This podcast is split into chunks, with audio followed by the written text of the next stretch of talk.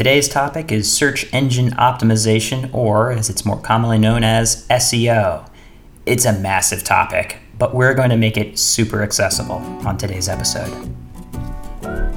This is Using the Whole Whale Stories of Data and Technology in the Social Impact World.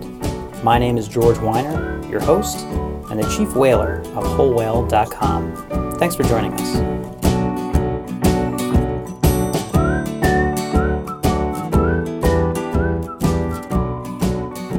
Well, here we go on episode number 76, speaking with Will Critchlow, the CEO and founder of Distilled, a leading SEO agency that works to help increase traffic, SEO, of course, search engine optimization, and we'll dig into some of these terms, but big picture. I want you to realize as we go into some of the details about what it is that factors into SEO and the Google algorithms and whatnot that there is tremendous upside. There's a reason why big companies pay money to do this because it works. And it's not just for people selling widgets, it's also for those selling their cause and their organization. So I hope this is enough of a primer to get you started. We're going to throw around a lot of links and websites and pieces. Don't worry, because as you know, we have show notes, which are going to be available on the site wholewhale.com slash podcast. So if you're on your walk to work being like, oh, I need to remember this, don't worry, wholewhale.com slash podcast is going to have a ton of, yeah, a ton of resources for this. Enjoy. I'm here with Will Critchlow from Distilled. He is the CEO and uh, also founded Distilled, which is a leading SEO agency. Will, thanks for joining us. Great to be on here. Thanks for having me. So, for our audience that has no clue what an SEO agency might do, can you explain a little bit about what Distill does and, and maybe why you founded it? Yeah, sure thing. In fact, let's start with the founding because we got started here. I'm based here in London, in the UK, and we got started here uh, 12 years ago, 2005, and we were building websites mainly for small local businesses. And we really wanted to be the, um, the, the, the, firm that added business value. Back then, a lot of stuff was about flashy design, literally design in Flash sometimes, uh, but also just very design centric. And we wanted to be adding business value to our to our clients. And we came from the technical side, but it was the business thing that was the motivator. And all our clients started asking us, how do we get more uh, more business from the web, more traffic to our websites, more people seeing our message, and back then, the only answer to that question pretty much was search. Uh, you know, even back then, Google was pretty dominant. And this was before Facebook newsfeed, before Twitter. And so we got into figuring out how could our clients get more visible in, in Google? How could they, uh, create content that, that would be found, create the right content, create things people were looking for? And that evolved into this whole into this whole thing. And so SEO, search engine optimization, is is the broad practice of uh, gaining visibility in search, being found when uh, when your target market is looking for the things you do. Interesting. So I type something into uh, Google because I'm looking for, let's say, a widget, and then the search result shows up. And this is not what we pay for. This is in the general results. Yeah, correct. So when you when you do a search, you'll see a whole bunch of different things these days. It used to be that you just see a list of uh, what we refer to as 10 blue links, literally 10 results, each of them are linked to a different web page.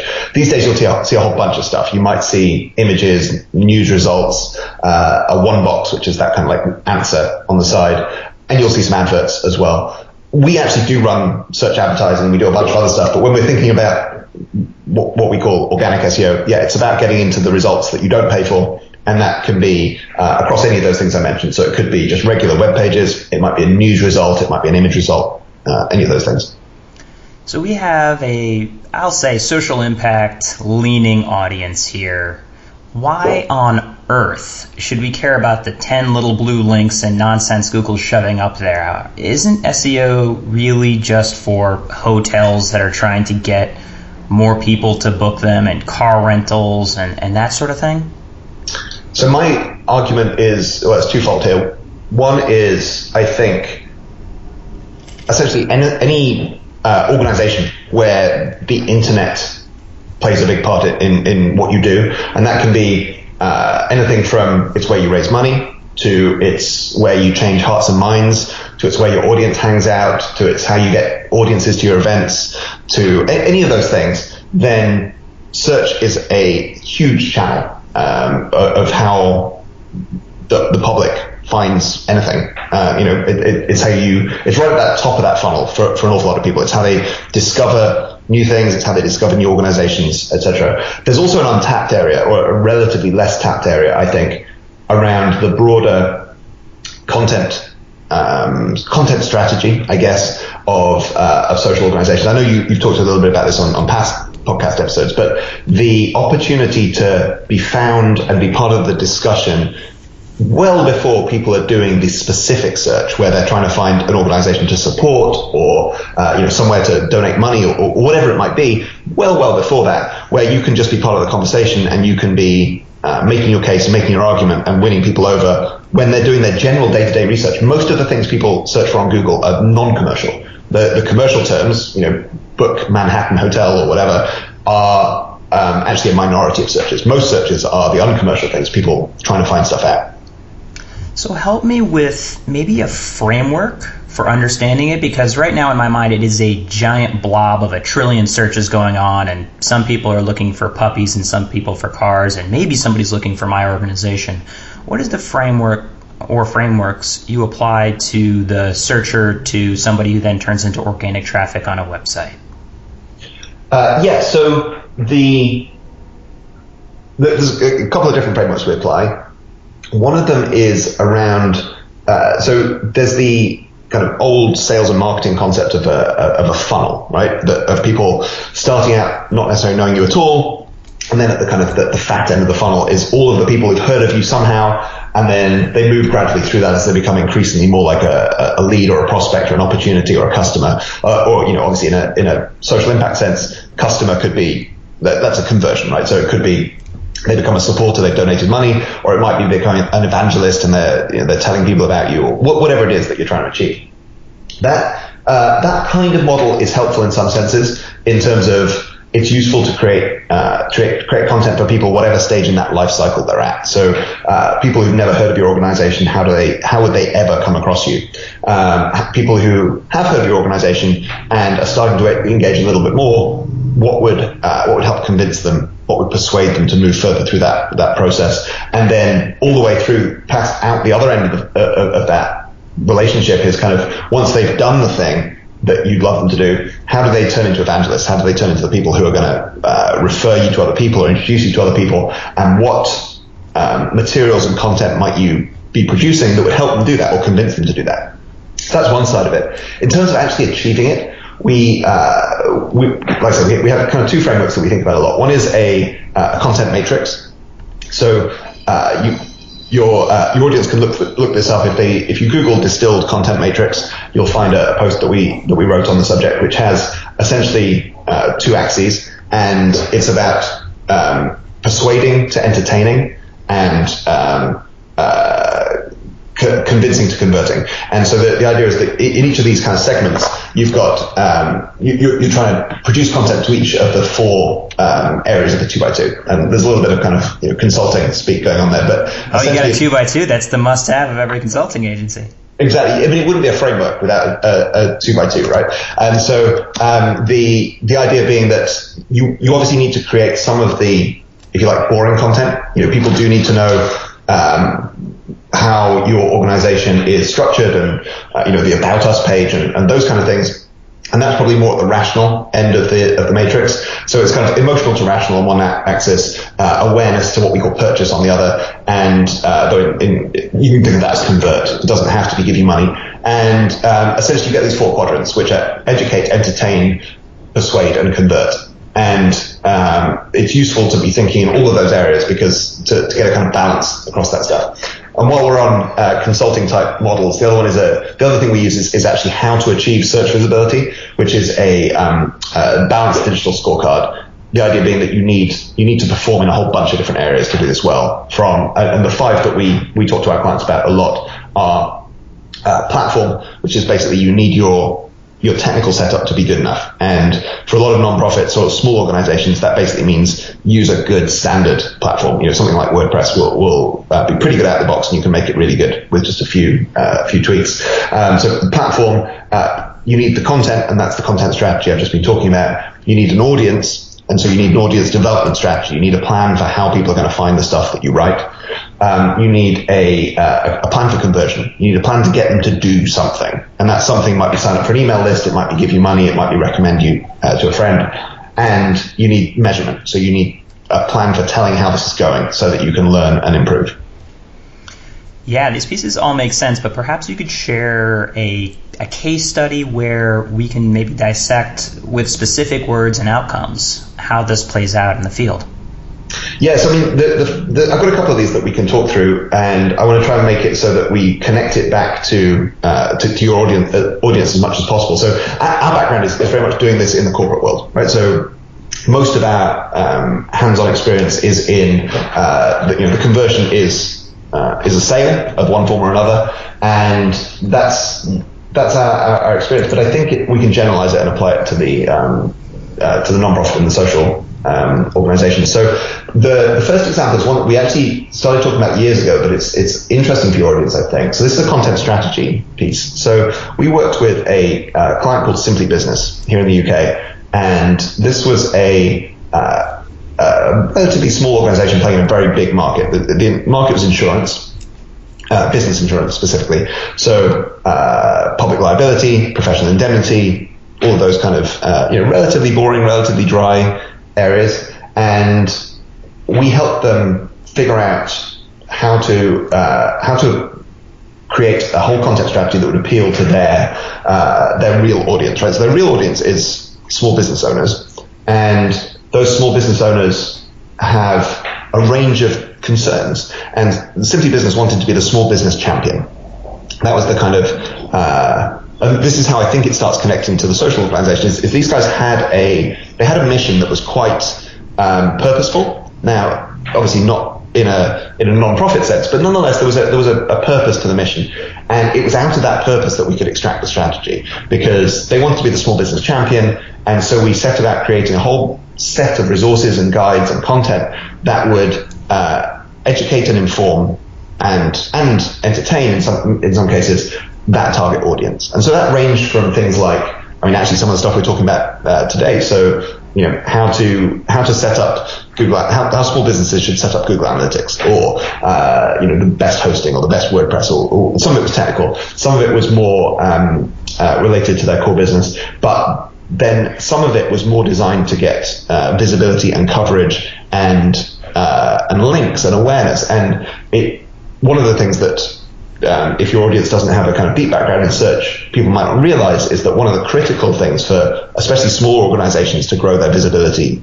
in Google and, and to rank better in search is uh, is the extent to which their website is linked to by other organizations.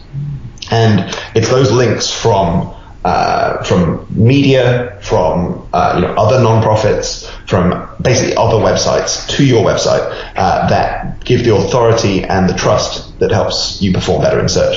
And so uh, yeah, we created a whole bunch of content that was designed to be newsworthy and that could pick up that kind of coverage, get those links, and drive um, uh, drive the search results. Nice. And what were some of the the outcomes of that? So uh, it was.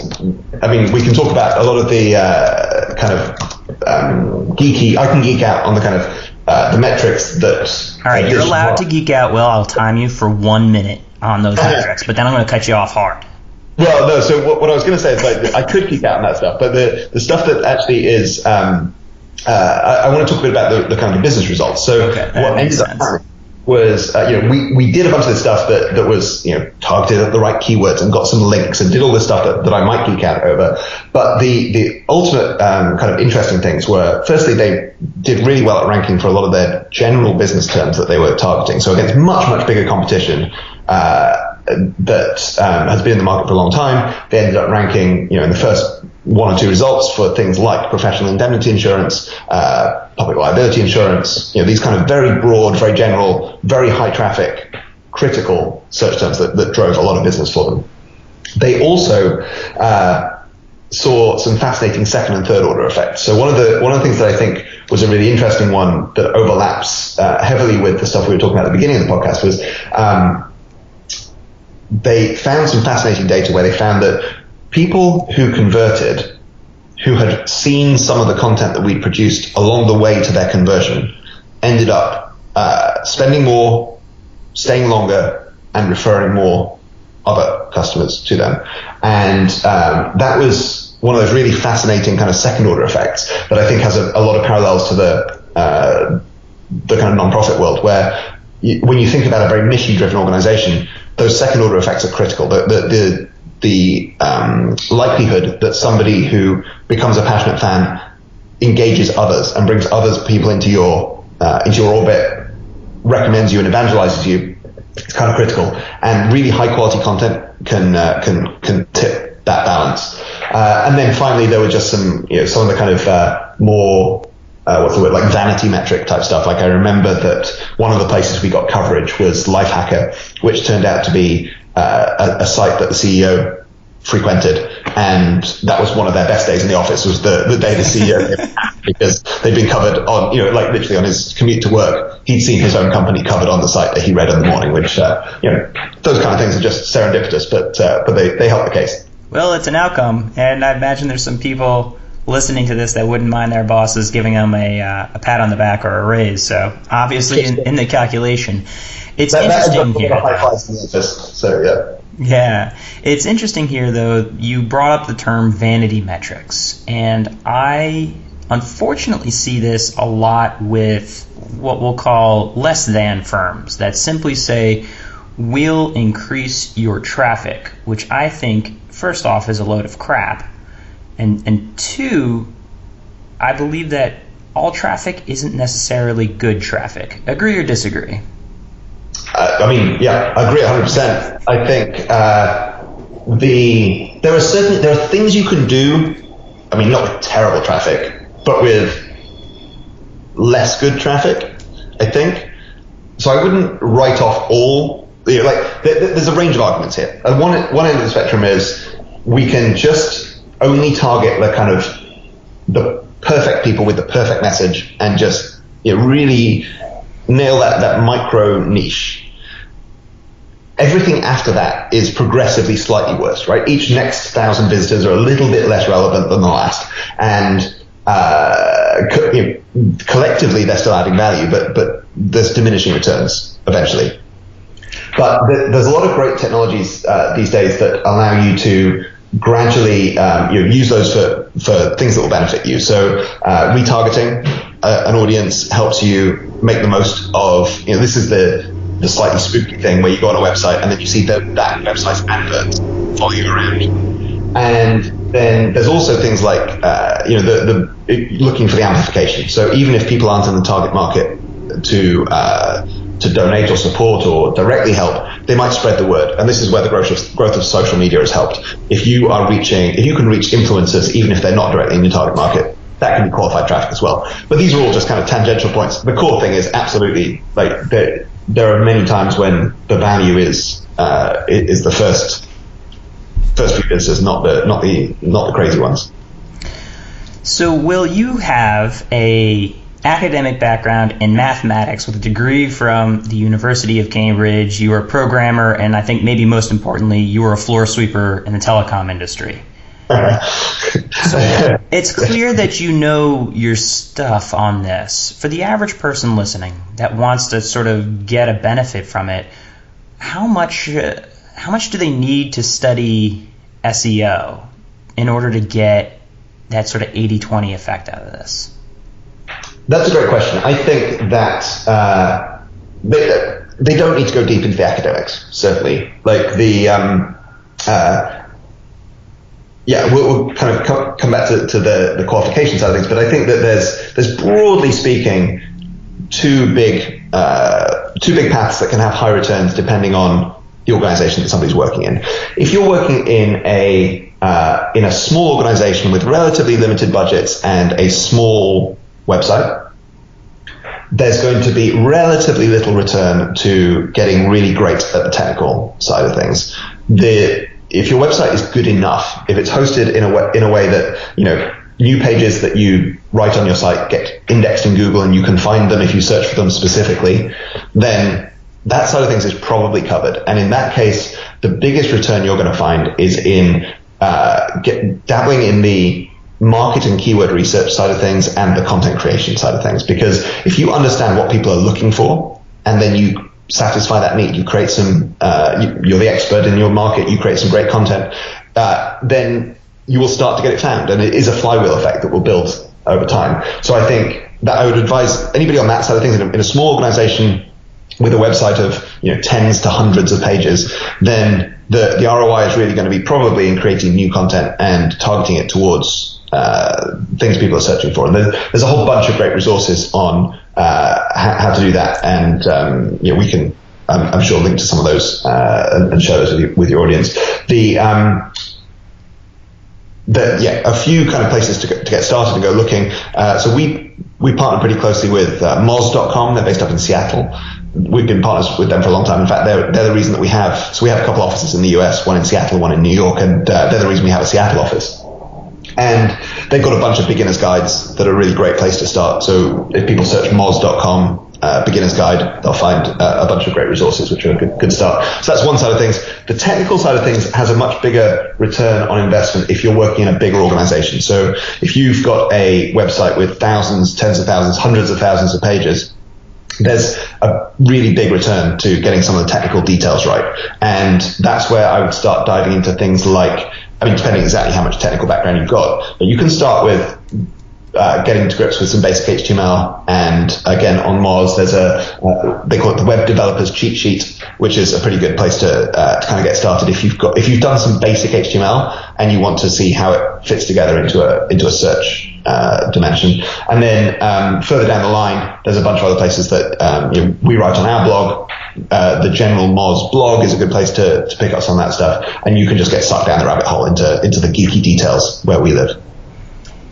So, Will, it seems like every week thereabouts, there's a new announcement from Google about some update to some animal that represents some mm-hmm. search. And yeah. I have I've heard that, you know, SEO is comprised of content plus links plus basically artificial intelligence or narrow AI with regard to RankBrain. So there's no real single human who can fully understand everything that factors into you know the tens of thousands of sub factors and how you're measuring uh, of what shows up where. So where is there like a diminishing return to studying this? And I want to push you on the the 80-20 of like I'm listening right now, I do some of this research. What kind of results could I expect to get from my efforts, given that no single human can potentially understand it, whether or not you agree with that? Sure. Uh, no, I absolutely agree with that. Uh, the so actually, I'm going to go reverse order through that as well. Actually, so if people are, are out there listening and they're, they're thinking, you know, how, how, well could this work? Again, I would separate it into the two cases. If you've got a small website on, with very low traffic right now, you won't be thinking in percentage terms, right? You know, 100% uplift might not be that exciting because you're only getting uh, a very small amount of, of, visibility right now. In that case, um, you should look up some of the case studies around um, people starting blogging and those kind of things. Um, there's a few again on Moz that, that are um, worth checking out, and it's going to take months. It's going to take, I mean, years probably, really, to build a, a, big visibility. But there's absolutely no reason that you couldn't be getting up into the tens or hundreds of thousands of, of visits a month uh, range if you even on even a one man band can achieve that if they if they really commit to it. So anywhere up to that range is, is possible, depending on how much time you want to commit to it. Uh, the if you're in a big organization where it's more like you know you're already getting a ton of, of visibility, uh, it, it's a I mean it's a how long is a piece of string question, but we certainly see you know, double digit percentage uplifts within a year is, uh, is, is very common. If there's stuff that's actually wrong with the site, and in digging into it, you find out uh, some technical blockers that are meaning that Google is just really held back from understanding what's on your site right now, then you know multiples. You could, you know, you, you might 2x, 3x traffic if, uh, if you find something like that. But I would say that's kind of serendipitous. The, the most likely case is it's not horrible, but you could, you could get you know, double digit percentage uplifts, uh, for sure. So and, I would say that you can do that even without necessarily understanding the intricacies of the algorithm. So actually, this is an area of active research, Aaron. So uh, there's bits of the little bio that you gave of me that I would I would stand behind. I, you know, I definitely have a degree in math, uh, the statistics side of thing. Um, the uh, I don't know that anybody would really call me a programmer. Uh, I, I, I, dabble with, um, with with writing my own bits of code. I don't really. I'm not a software engineer for sure, and um, but we've been experimenting with some of this, and this, this has been an active area of research at Aaron. So we have a small uh, research and development team here at Distilled, and uh, one of the things we've been really working on it is trying to trying to understand how much we understand the algorithm. And uh, I've been talking. Uh, the, the, I can give a longer presentation on this, but the, the short version is it's really badly understood. Uh, and I think that's true actually even largely within Google. Like most Google engineers, uh, it, it, it's kind of, it's become too complex. They talk themselves about 200 plus ranking factors, 200 plus different things about a website or a web page that could factor into how well it ranks. And you don't need to have done much math uh, to, to know that you can't do 200 dimensional functions in your head, uh, even if you had perfect information, which you don't. And so uh, this this stuff is, is, pretty opaque, and the you know the machine learning coming into it is only making it uh, harder to understand, and that's definitely accelerating. So uh, Sundar, who's the um, the CEO of Google since they split out into the alphabet structure, uh, is a big machine learning advocate. He's replaced uh, the previous head of search, a guy called Amit Singhal, has been replaced with a guy called John Giannandrea, who used to run the machine learning team at Google there, there are obvious signs that this is accelerating, and uh, it's just becoming yet harder. So we, we've actually done a bunch of studies on this. We, we did a we did a study where we asked thousands of people in our industry to uh, to try and figure out, given two pages that both rank for a particular search, to, to guess or to try and work out which one ranked better than the other. And we had them do this for you know, tens of keywords, tens of searches, and it ended up with thousands of data points. And across our whole data set, it turned out that even people with more than three years experience in our field were no better than CoinFlip at figuring out which of two URLs would rank better for a particular search. So the answer is it's, it's pretty poorly understood. Uh, we're really going down the, the, the, the, rabbit hole of this and try, we run a lot of experiments and for yeah well uh, I, I, think you're talking around a topic that's actually really cool your company has developed as far as i know one of the only tools out there to actually a b test is this correct a b test yes. the performance of pages based on seo and tweets right. that you're making yeah, and so you know this won't be useful for the, the, the smaller sites in your audience. You know, it's just simply yeah, not possible. Cool stuff. You can talk about it. That's cool. So it's just simply not possible to A/B test on a small website. But yes, when we're working with a big uh, a big site, so for example, a, um, a, a big e-commerce site with thousands of products, we are yeah we built a, a platform uh, that we call the ODN, the Optimization Delivery Network, which functions kind of like a CDN, like a content delivery network and enables us to, as you said, split test for SEO. And that's where, that's in that case where, you know, a, 3% uplift in traffic could be hundreds of thousands of dollars or more. And, uh, the, so we're really kind of eking out those, um, those last benefits from getting the page as good as it possibly could be in Google's eyes. Um, and so, yeah, so that's the kind of experimental end uh, for us. And we're doing that because yeah, when you get down to those tweak level, you know, those 1% factors, even Google engineers probably couldn't do that test. You have to literally, essentially do science. You have to run these kind of, um, uh, double blind kind of tests to, to figure out uh, what's going to work and what's not. But that shouldn't put off your smaller your, your listeners at small, smaller organizations who can get great benefits just from doing the basics well. They don't need to know if they've done you know the 95% version or the 98% version that it'll be better than what they had before. All right, just, well, I'm gonna I'm gonna have to interrupt here because I feel like this is a moment. Um, and by the way, I never let my guests prepare for pro con. This is where we divide up the issue of is it worth it for a let's say small to mid-sized nonprofit to study SEO? Would you like the pro side or con side, where we'll be sending our thoughts back and forth on this issue? Oh, fantastic. Uh, should they study SEO? I can think either side of that. Um, but why don't I take no? Because that's, uh, uh, that, that feels like I'm um, staying intellectually wrong. Oh, boy. Yeah. Okay. Yeah. So I have to defend why you should study, and you have to basically say why you should not. Uh, why don't you start since you are a guest? Sure thing. So yeah, in, when we're talking in the in the small to mid size, that's where uh, the trends are that Google is going to get better and better at understanding um, your site. They're already improving this to, to, to great effect, and I think there'll be a higher return for most um, most small to mid-sized organizations in focusing on um, kind of more specific uh, activities and initiatives. So um, I would focus in on content strategy with a user centric focus rather than necessarily what does Google think of this content. Uh, and I would focus in on a uh, an audience development strategy where I was trying to capture, particularly capture email addresses still, even with the rise of social. Um, I think growing big email list is, is has a huge return, and uh, building the the fastest, best website I can, um, focusing on the users will have the highest return to them. So, Will, that sounds like a pro argument to me, so I feel like I'm taking an early lead. Obviously, the best way to build that email list and all those activities uh, is basically by studying a bit about SEO, because if you don't know what you're doing and you don't understand where you're going, you'll never get there. And knowing that over time, as we talked about before, the flywheel, uh, if you never start pushing, it'll never get going. So, these are incremental movements that you can, over time, probably be pushing over half of your traffic. So why, on the con side, would you ever argue that someone should not aim to double their traffic? Well, well, so uh, the I'm going to say that I think you're actually making my case, which is to get started. Like, don't, don't don't worry about the academics. Don't study this stuff.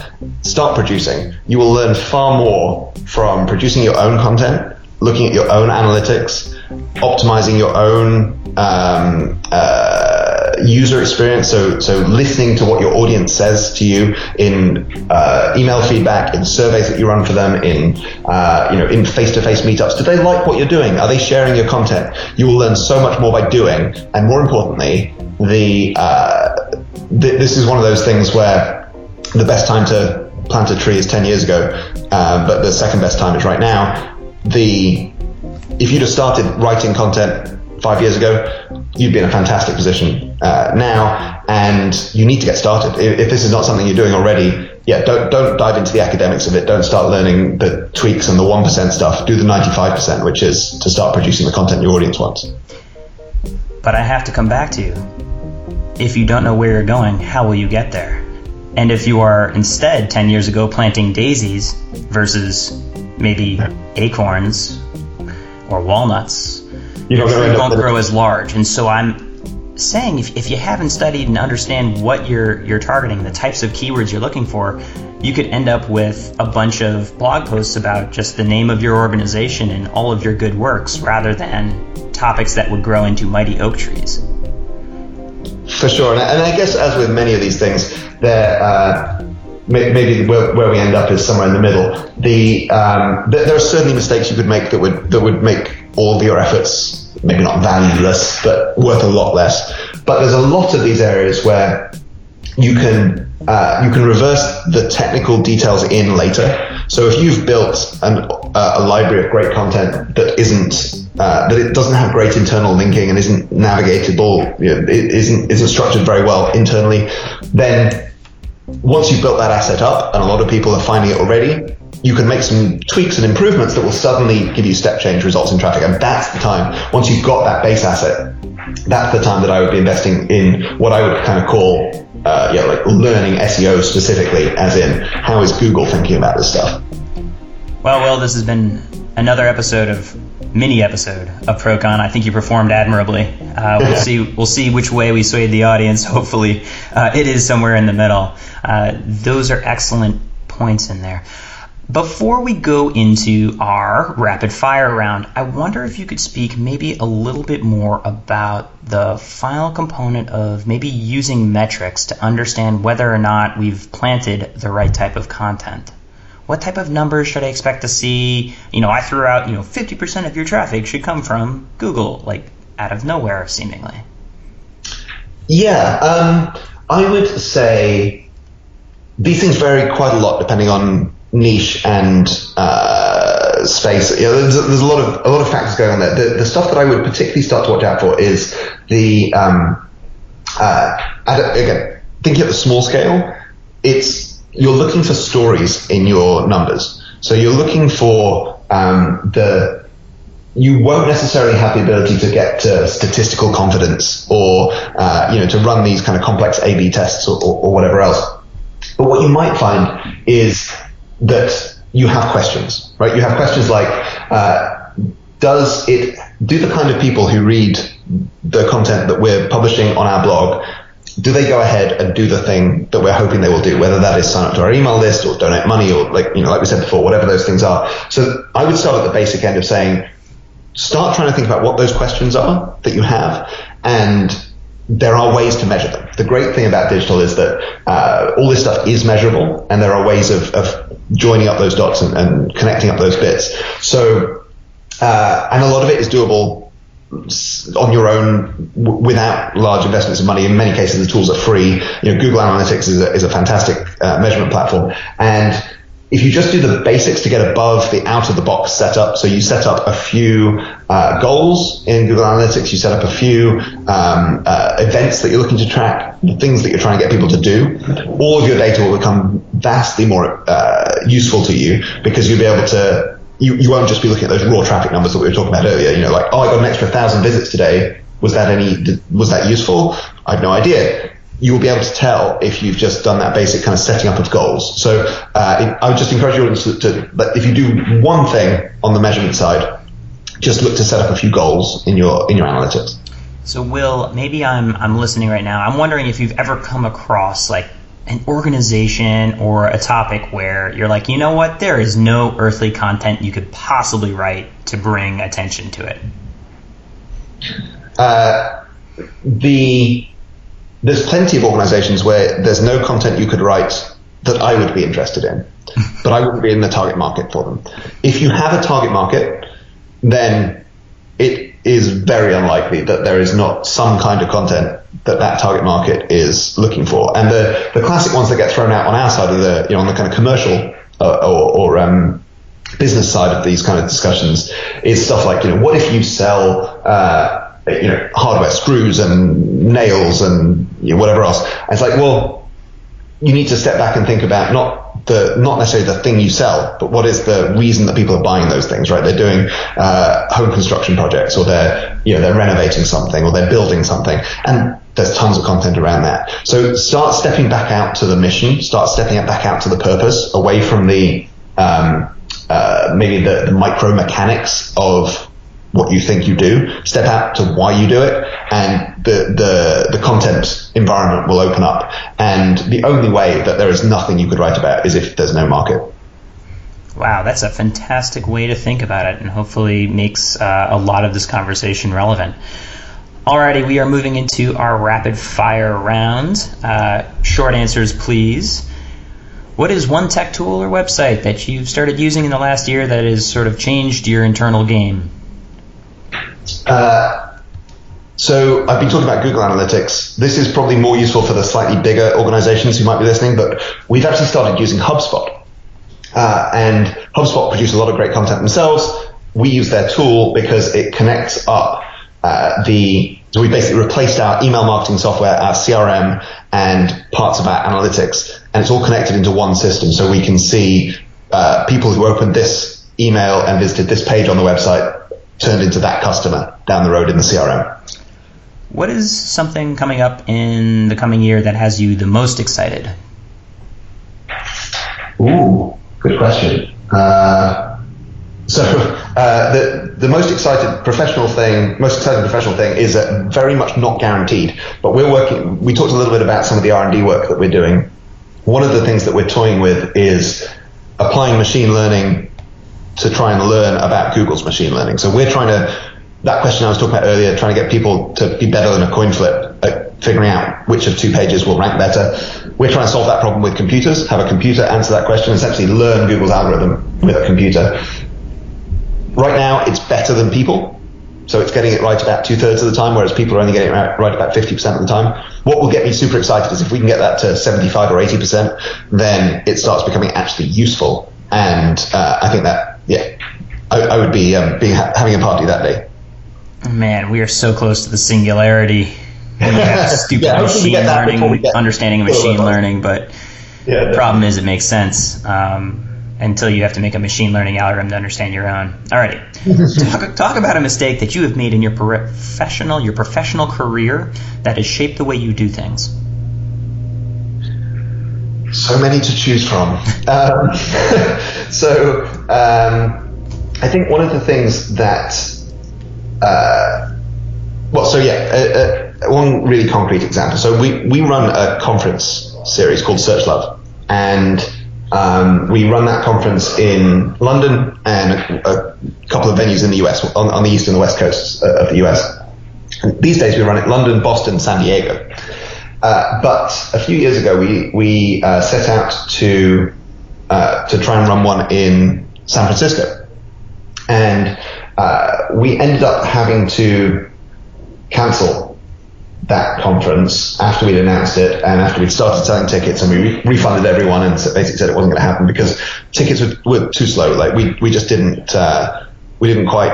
Um, just wasn't going where we wanted to go. Didn't didn't do well, and we made a bunch of related mistakes, which were all, um, I think, in a sense, good mistakes. As in, sometimes you've got to leap into the unknown, and that, I think that's true in any kind of business venture. This was our first venture out to the West Coast for, for running an event. Um, there were things like not realizing that our venue was a little bit out of the city, uh, not realizing quite how packed the schedule of um, events and meetups and so forth was in, in, in San Francisco. Just a bunch of stuff like that. It wasn't also wasn't very differentiated, so there was no particular reason to come to our event versus any others. And we remedied a bunch of that stuff with San Diego, where we uh, we, we, we picked a venue which was very differentiated. So we, we run that at Paradise Point, which is feels like an island, it's actually a peninsula. But it, it feels like a, a destination place, right? It's it's called Paradise Point. Literally like going to paradise. Um, but one of the things that we've learned over the years is that as our business has grown, so we, we started out bootstrap, we bootstrapped all the way up. Uh, we're still a fairly small organization, but obviously we've grown along the way. And one of the things you realize is that your mistakes just get more and more expensive. So what, you know, in our first year of business, uh, a mistake that cost us a few hundred dollars would have been a big deal. Uh, then it was like, if it's a few thousand dollars, it's a big deal. This was a, this was one of those tens of thousands of dollars, uh, mistakes. And, um, the, the, the basic, the big mistake was we didn't, um, we, we ended up on the hook for a lot of the costs despite cancelling it. We left it too late to cancel. We got past the point where we could, um, we had to pay deposits and all that kind of stuff. And I think that one of the big things that we've learned is kind of a lesson from the lean startup, which is a lot of people misunderstand the MVP in lean startup, the um, minimum viable product. The minimum viable product, it's the product bit that's misleading. It's not necessarily a product at all. It's the figure out if there's uh, an audience for the thing you're trying to build is trying to understand, like attack the riskiest point. And so in other cases, we've done things where more, almost more Kickstarter like, not quite Kickstarter, but things where we've essentially found the demand before we've done the thing. And, um, I think, uh, I think, yeah, that came from that whole set of lessons where we made, um, bigger and bigger mistakes, culminate, culminating in cancelling that, that one conference, which luckily has gone from strength to strength in the other cities. Do you believe that not for profits can successfully go out of business? Uh, fascinating question again. Some should be able to, yes. I mean, that I, I'm an optimist, right? I'm to a fault optimistic that uh, even when things are bad, that things are going to get better. And so I guess it's it's through those through that lens. But I have to believe there are problems that can be solved. You know, things that can go away uh, that, that were a problem at one point that are no longer a problem. And I think that's how, it, you know, that yes, there are certain places where if you if you had a mission to eradicate something and it was possible to actually eradicate it, then yeah, job done. I mean, uh, not like global job done. I guess you, you know, there, I'm sure there are other problems you can go and go and tackle, but at the um, at a small kind of focused level, for sure, I'm an optimist about that.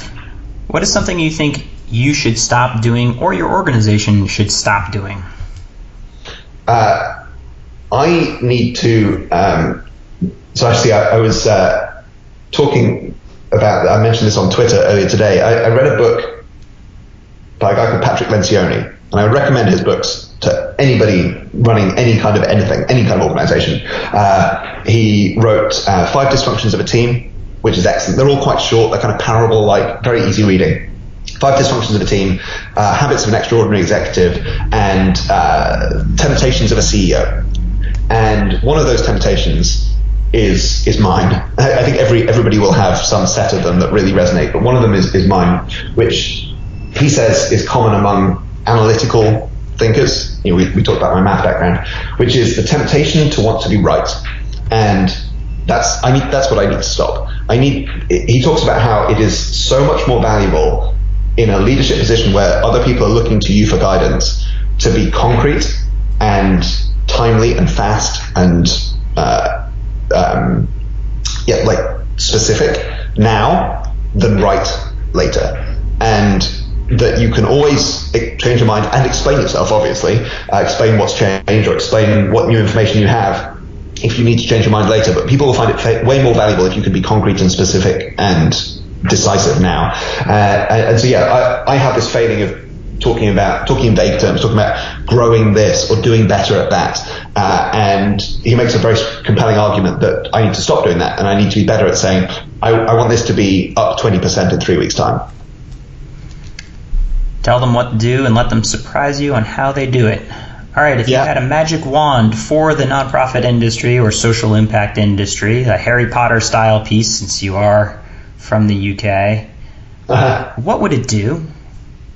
What would it do? Um, it would connect the organizations that can most make a difference with the people who care about those issues.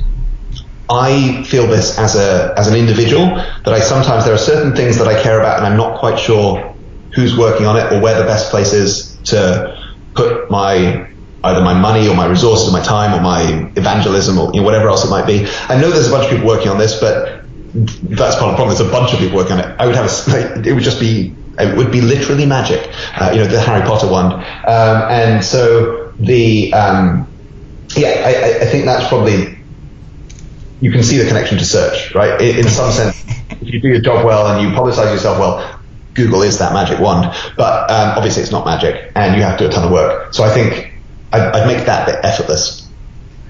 All right. Well, thank you so much for joining us. As a final wrap up, how do people find you? How do people help you? Uh, Thank you. Yeah, I mean, it's been great being on here. Thank you uh, for, for having me along. Um, so you can find my company at distilled.net. We write on the blog there. You can find the links and, and all that kind of stuff. You can find me, uh, Will Critchlow. My surname is surname is C R I T C H L O W. Uh, I'm at Will Critchlow on Twitter. Uh, and obviously, you can find my writing on the on the website and so forth as well. And I occasionally write at willcritchlow.com. Brilliant. Well, thanks for joining us and putting up with my uh, pro cons and interrogating questions. Yeah, you performed admirably. It was great fun. Thanks for having me along. Speaking as a geek, I loved that conversation, and it, it, was only a sheer force of will that made me, well, will, yes, made me stop uh, the conversation because you realize how much of a rabbit hole this is, and hopefully you can find a bit of that excitement. Hopefully you realize that, wait a minute, after I understand some of the basics, if I pick that target, if I pull back my lens, not from just what we have maybe in our organization, but think about how people are using the screws, right? Using the screws, the finite pieces to build houses, that we can join a conversation that will bring the types of awareness, that will bring the types of people and audience to our traffic. Will said it pretty well when he said, as long as you have a target audience, there is upside here. There is a good reason to start writing content. But also, temper your expectations because you know what?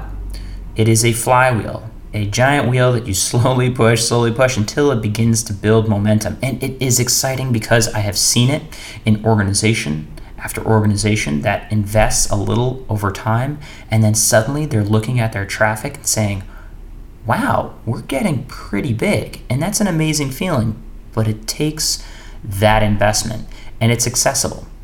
I hope this uh, was enough of a push to either start or maybe increase your efforts in the content that you're creating that adds value to pull in your audience and, get them to the next level.